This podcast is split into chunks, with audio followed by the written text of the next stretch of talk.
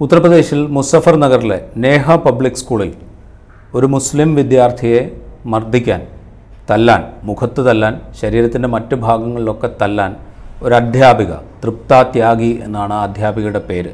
അധ്യാപിക നിർദ്ദേശിക്കുന്നതിന്റെ വീഡിയോ ആ വീഡിയോ ആണ് ഇപ്പോൾ സാമൂഹ്യ മാധ്യമങ്ങളിൽ വൈറലായിക്കൊണ്ടിരിക്കുന്നത്.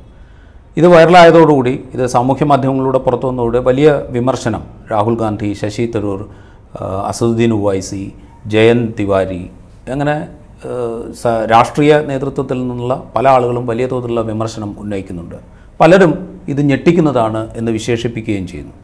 ഈ ദൃശ്യങ്ങൾ നമ്മളുടെ മനസ്സിനെ ഇപ്പോഴും ഞെട്ടിക്കുന്നുണ്ടോ എന്നുള്ളതാണ് ഏറ്റവും പ്രധാനപ്പെട്ട ചോദ്യം.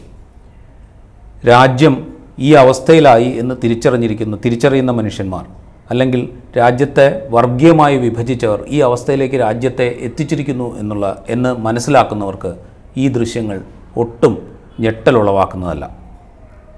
ഇത് ഏറ്റവും ഒടുവിൽ വന്നൊരു ദൃശ്യം ഏറ്റവും ഒടുവിലായി പുറത്തു വന്ന ദൃശ്യം എന്ന് മാത്രമേ ഈ ദൃശ്യത്തെ കാണേണ്ടതുള്ളൂ.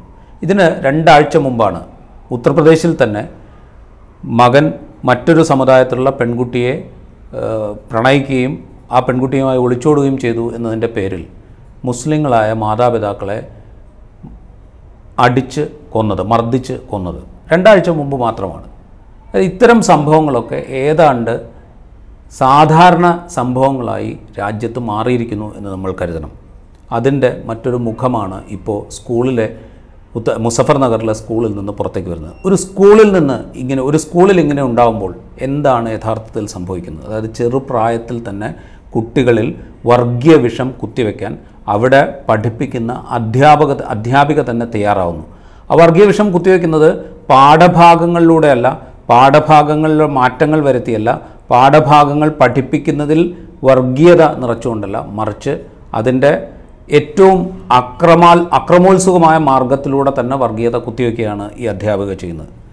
ചുരുക്കി പറഞ്ഞാൽ ആ അധ്യാപിക ഈ കുട്ടിയെ തല്ലുന്നതിന്റെ തുടർച്ചയായി പറയുന്നൊരു കാര്യം എത്ര മുസ്ലിം കുട്ടികളുണ്ടോ അവരെയൊക്കെ ഇങ്ങനെ മർദ്ദിക്കാൻ എനിക്ക് മടിയില്ല എന്നാണ് അധ്യാപിക പറയുന്നത്.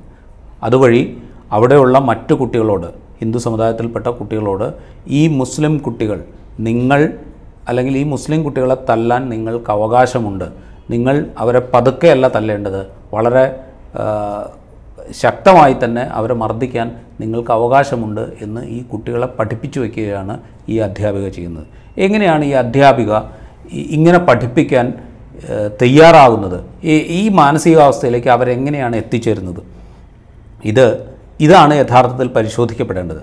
രാജ്യത്ത് എത്ര ആഴത്തിലാണ് ഹിന്ദുത്വ വർഗീയത അവരുടെ വേരുകൾ ആഴ്ത്തിയിരിക്കുന്നത് എന്നുള്ളതിന്റെ ഏറ്റവും അവസാനത്തെ തെളിവായി അവസാനത്തെ ഉദാഹരണമായി ഈ സ്കൂളിലെ ദൃശ്യങ്ങൾ നമ്മൾ കാണേണ്ടി വരും. ഇതിനോട് പ്രതികരിക്കുന്ന ആ കുഞ്ഞിന്റെ ഉപ്പയുടെ കാര്യം നമ്മളൊന്ന് പരിശോധിച്ച് നോക്കുക.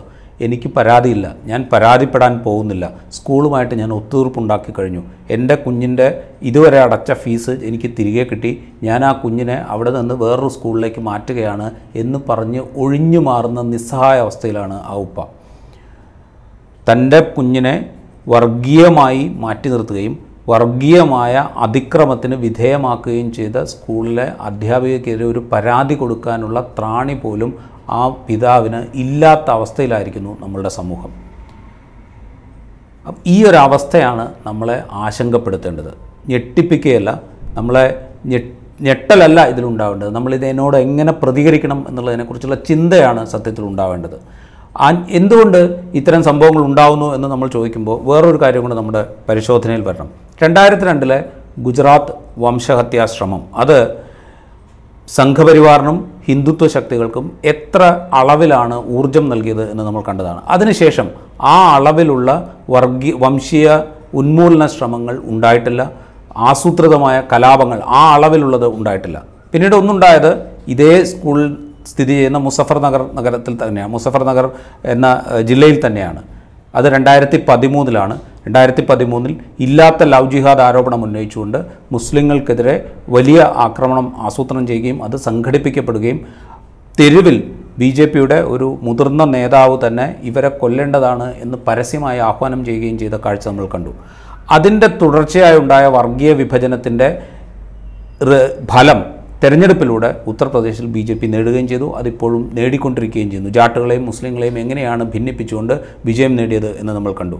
അതിനുശേഷം തുടർന്ന് അങ്ങോട്ട് വലിയ ഇത് മുസഫർ നഗർ പോലെയുള്ള ഒരു ഒരു കലാപശ്രമം പോലും ഉണ്ടായില്ല. പക്ഷേ എല്ലായ്പ്പോഴും ചെറിയ ചെറിയ വർഗീയ സംഘർഷ ശ്രമങ്ങൾ അല്ലെങ്കിൽ വർഗീയ സ്വഭാവത്തോടുകൂടെയുള്ള അക്രമങ്ങളോ അതിക്രമങ്ങളോ ചെറുത് ചെറിയ ചെറിയ സംഭവങ്ങൾ പല കുറി ആവർത്തിക്കപ്പെട്ടു വരികയാണ്. ഒന്ന് കഴിയുമ്പോൾ അടുത്തത് വരുന്നു. ഇപ്പോൾ നേരത്തെ സൂചിപ്പിച്ച രണ്ടാഴ്ച മുമ്പ് ഒരു കുടുംബത്തിലെ മുസ്ലിം മാതാപിതാക്കളെ കൊലപ്പെടുത്തിയ സംഭവം കഴിഞ്ഞ് രണ്ടാഴ്ച കഴിയുമ്പോഴത്തേക്കും ഇതാ സ്കൂളിലെ സംഭവം വരുന്നു. അതിന് മുമ്പിലേക്ക് നമ്മൾ നോക്കിക്കഴിഞ്ഞ് കഴിഞ്ഞാൽ ബുൾഡോസറുകൾ വീടുകൾ ഇടിച്ചു നിരത്തുന്ന കാഴ്ച നമ്മൾ കാണുന്നുണ്ട്. രണ്ടാ യോഗി ആദിത്യനാഥ് അധികാരമേറ്റതിന് ശേഷമുള്ള കണക്കെടുത്തു കഴിഞ്ഞാൽ അവിടെ ഏറ്റവും കൂടുതൽ കേസുകൾ യു എ പി എ പ്രകാരവും എൻ എസ് എ പ്രകാരവും നാഷണൽ സെക്യൂരിറ്റി ആക്ട് പ്രകാരവും ഒക്കെ ചുമത്തപ്പെട്ടിരിക്കുന്നത് മുസ്ലിങ്ങൾക്ക് മേലും ദളിതുകൾക്ക് മേലുമാണ്. അപ്പോൾ ഇതിങ്ങനെ വലിയ തോതിലുള്ള ഒരു സംഘർഷ സൃഷ്ടി അല്ലെങ്കിൽ ഒരു കലാപ സൃഷ്ടി എന്നതിൽ നിന്ന് മാറി ചെറിയ ചെറിയ സംഭവങ്ങളിലൂടെ നിരന്തരം വർഗീയമായ വിദ്വേഷത്തിന്റെ അനുരണനങ്ങൾ ഇങ്ങനെ ഉണ്ടാക്കിക്കൊണ്ടിരിക്കുക എന്നൊരു പണിയാണ് ഇപ്പോൾ രാജ്യത്ത് നടന്നുകൊണ്ടിരിക്കുന്നത്. ഇത് ഉത്തർപ്രദേശിൽ മാത്രമല്ല സംഭവിക്കുന്നത്. മറ്റ് ജില്ല സംസ്ഥാനങ്ങളിലും സംഭവിക്കുന്നുണ്ട്. മണിപ്പൂരിൽ നമ്മൾ കണ്ടത് അതിന്റെ ലാർജ് സ്കെയിലുള്ള ഒരു രൂപമാണ്. അതിന് വേറൊരു നിലയ്ക്കുള്ള വംശീയമായ മാനം നൽകാനുള്ള ശ്രമവും അവിടെ നടക്കുന്നു. ഹരിയാനയിൽ നമ്മൾ കണ്ടത് അതിന്റെ വേറൊരു രൂപമാണ്. അതിന്റെ തുടർച്ചയായി കെട്ടിടങ്ങൾ ഇടിച്ചു നിർത്താൻ നടത്തിയ ശ്രമവും അതിന്റെ മറ്റൊരു രൂപമാണ്. അപ്പോൾ ഇങ്ങനെ പല നിലയ്ക്ക് ചെറിയ ചെറിയ സംഭവങ്ങളിലൂടെ വർഗീയതയെ ഇങ്ങനെ ആ, ആളിക്കത്തിച്ചുകൊണ്ടേയിരിക്കുക എന്ന പണിയാണ് സംഘപരിവാരം ചെയ്തുകൊണ്ടിരിക്കുന്നത്. അപ്പോൾ വലിയ ഒരു സംഘർഷം ഉണ്ടാവുക എന്ന് പറഞ്ഞപ്പോൾ മണിപ്പൂരിൽ വലിയ സംഘർഷം ഉണ്ടായപ്പോൾ അത് അന്താരാഷ്ട്ര തലത്തിൽ ഒരു പ്രതിച്ഛായ നഷ്ടം നരേന്ദ്രമോദി സർക്കാരിനും സംഘപരിവാറിനും ഒക്കെ പ്രതിച്ഛായ ഉണ്ടെങ്കിൽ ആ പ്രതിച്ഛായ നഷ്ടം അന്താരാഷ്ട്ര തലത്തിൽ നരേന്ദ്രമോദി സർക്കാരിനും ബി ജെ പിക്കും ഒക്കെ ഉണ്ടാക്കി കൊടുത്തു.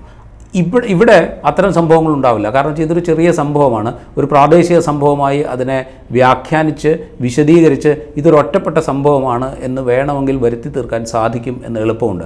ഇത്തരത്തിലുള്ള ചെറിയ ചെറിയ സംഭവങ്ങളിലൂടെ നിരന്തരം വർഗീയമായ വിഭജനത്തിലുള്ള ശ്രമങ്ങൾ നടത്തുക എന്നുള്ള തന്ത്രമാണ് രാജ്യത്ത് നടന്നുകൊണ്ടിരിക്കുന്നത്. അതിന്റെ ഏറ്റവും അവസാനത്തെ ഉദാഹരണമായി വേണം നമ്മൾ ഈ സ്കൂളിലെ കാണാൻ. സ്കൂളിൽ നടക്കുന്നു എന്ന് പറയുമ്പോൾ അതും വളരെ ചെറിയ കുട്ടികളുടെ അടുത്ത് ഇത് നടക്കുന്നു എന്ന് പറയുമ്പോൾ അത്രയും താഴെ തട്ടിലേക്ക് ഈ ഹിന്ദുത്വ വർഗീയതയുടെ വേരുകൾ താഴ്ത്താനും അതിന്റെ പ്രയോഗം നടപ്പിലാക്കാനും സംഘപരിവാരം ശ്രമിച്ചു അതിൽ വിജയം കാണുന്നു എന്ന് തന്നെ നമ്മൾ കണക്കാക്കണം.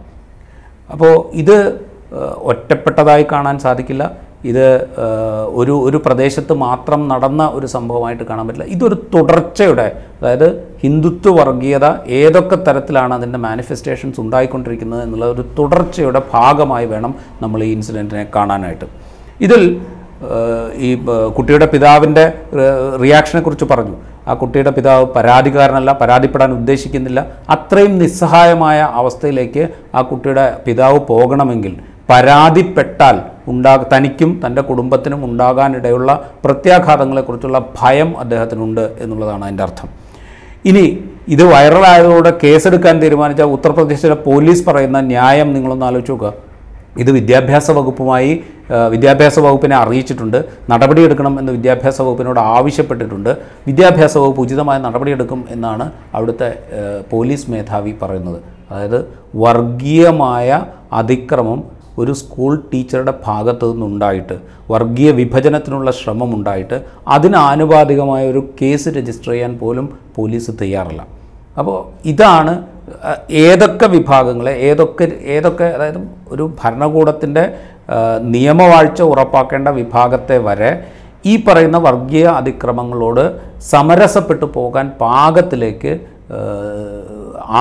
പാകത്തിലാക്ക ആക്കി വെച്ചിരിക്കുകയാണ് നമ്മുടെ ഭരണകൂടം. ആ അവസ്ഥയാണ് നമ്മളെ ഭയപ്പെടുത്തേണ്ടത്. ഈ ഒരു ഒറ്റ ഇൻസിഡന്റ് മാത്രമല്ല ഇതൊരു തുടർച്ചയാണ്. പല പല രൂപങ്ങളിൽ പല പല ചെറിയ ചെറിയ ഇൻസിഡന്റ് സംഭവങ്ങളായിട്ട് നമ്മളുടെ മുമ്പിലേക്ക് ഇതിങ്ങനെ വന്നുകൊണ്ടിരിക്കുകയാണ്. ഇത് നമ്മൾ കേരളത്തിൽ കാണുന്നില്ല എന്നുള്ളത് മാത്രമേ ഉള്ളൂ. ഒരുപക്ഷെ കേരളത്തിൽ പ്രത്യക്ഷത്തിൽ നമ്മൾ കാണുന്നില്ല എന്നത് മാത്രമേ ഉള്ളൂ. കേരളത്തിന്റെ മനസ്സിൽ ഒരുപക്ഷെ ഈ വർഗീയ വിഷം വലിയ തോതിൽ ഉണ്ടായിക്കൊണ്ടിരിക്കുന്നു എന്നുള്ളത് നമ്മൾ കാണാതിരുന്നുകൂടാ. അപ്പോൾ ഇത് ഉത്തർപ്രദേശിലെ മുസഫർ നഗറിലെ നേഹ പബ്ലിക് സ്കൂളിൽ നടന്ന ഒരു സംഭവം മാത്രമായി ഇതിനെ കാണാതിരിക്കാൻ ശ്രദ്ധിക്കുക എന്നുള്ളത് ഹിന്ദുത്വ വർഗീയതയോട് ഒരു തരത്തിലും സമരസപ്പെടാതെ ഹിന്ദുത്വ വർഗീയത ചെറുത്തു തോൽപ്പിക്കേണ്ടത് രാജ്യത്തെ മതനിരപേക്ഷ ജനാധിപത്യം നിലനിൽക്കേണ്ട നിലനിൽക്കുക എന്ന അന്യ അനിയന്ത്ര എന്താ പറയുക അടിയന്തര ആവശ്യമായി കാണുന്ന ഓരോ മനുഷ്യന്റെയും ഉത്തരവാദിത്തമാണ് എന്ന് മാത്രമേ ഇതേക്കുറിച്ച് പറയാനുള്ളൂ.